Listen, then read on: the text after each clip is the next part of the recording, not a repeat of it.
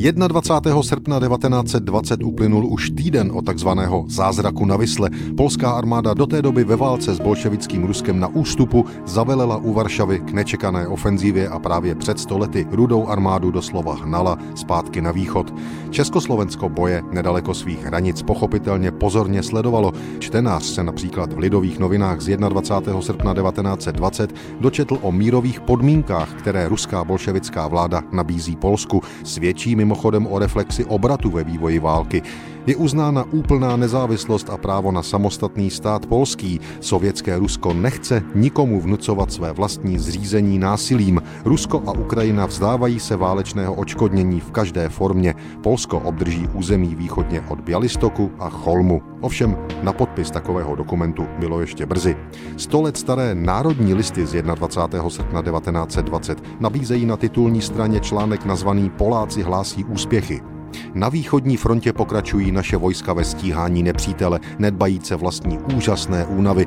Obsazením Drogičina byla odříznuta nepřátelská vozovka.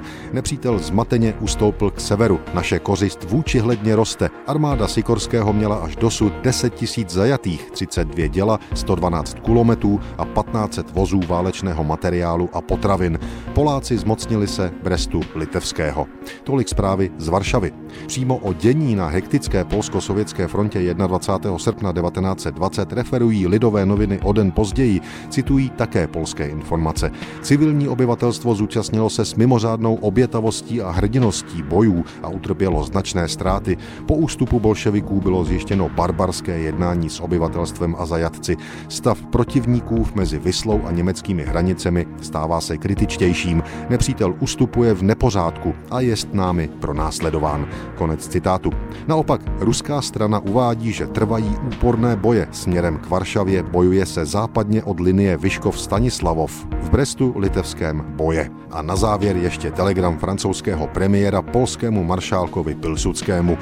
Přijměte blahopřání Francouzské republiky k slávě, již se polská armáda právě pokryla. Francie, která vždy spoléhala na vlasteneckou víru polského národa, vítá s jásotem toto vítězství, které Polsko zachraňuje a zabezpečuje jeho osud.